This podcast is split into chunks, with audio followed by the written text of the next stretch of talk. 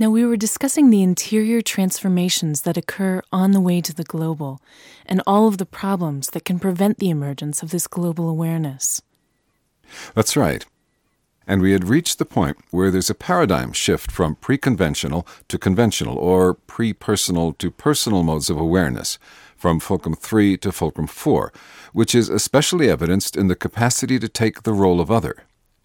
And in this shift, we see a continuing decrease in egocentrism.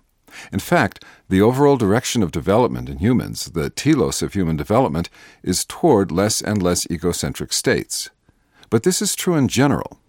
The arch battle in the universe is always evolution versus egocentrism. The evolutionary drive to produce greater depth is synonymous with the drive to overcome egocentrism, to find wider and deeper wholes, to unfold greater and greater unions. A molecule overcomes the egocentrism of an atom. A cell overcomes the egocentrism of a molecule, and nowhere is this trend more obvious than in human development itself. So, one way of looking at evolution is that it's a continual decline in egocentrism. That's right, yes, a continual decentering. Howard Gardner gives a perfect summary of the research in this area, and I want to read a short quote from him because it pretty much says it all.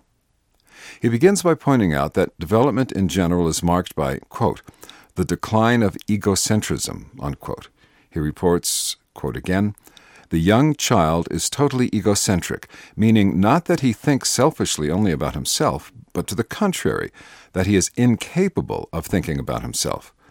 The egocentric child is unable to differentiate himself from the rest of the world. He hasn't separated himself out from others or from objects.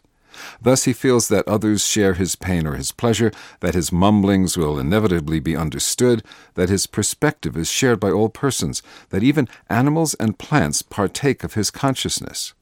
In playing hide and seek, he will hide in broad view of other persons because his egocentrism prevents him from recognizing that others are aware of his location.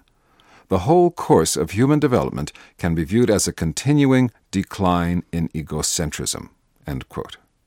So, egocentrism or narcissism is greatest at Fulcrum 1 and then steadily declines? Yes, exactly. Because at Fulcrum 1, differentiation is at its least, narcissism is at its worst.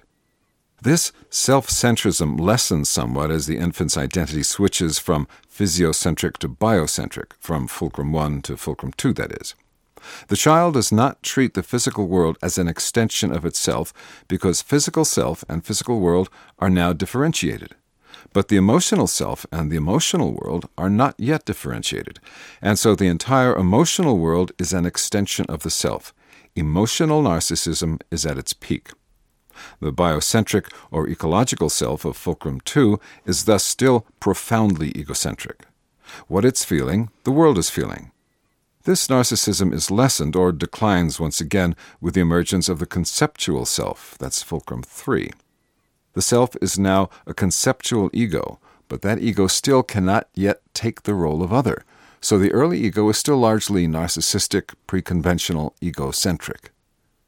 This declining narcissism can be summarized as going from physiocentric to biocentric to egocentric.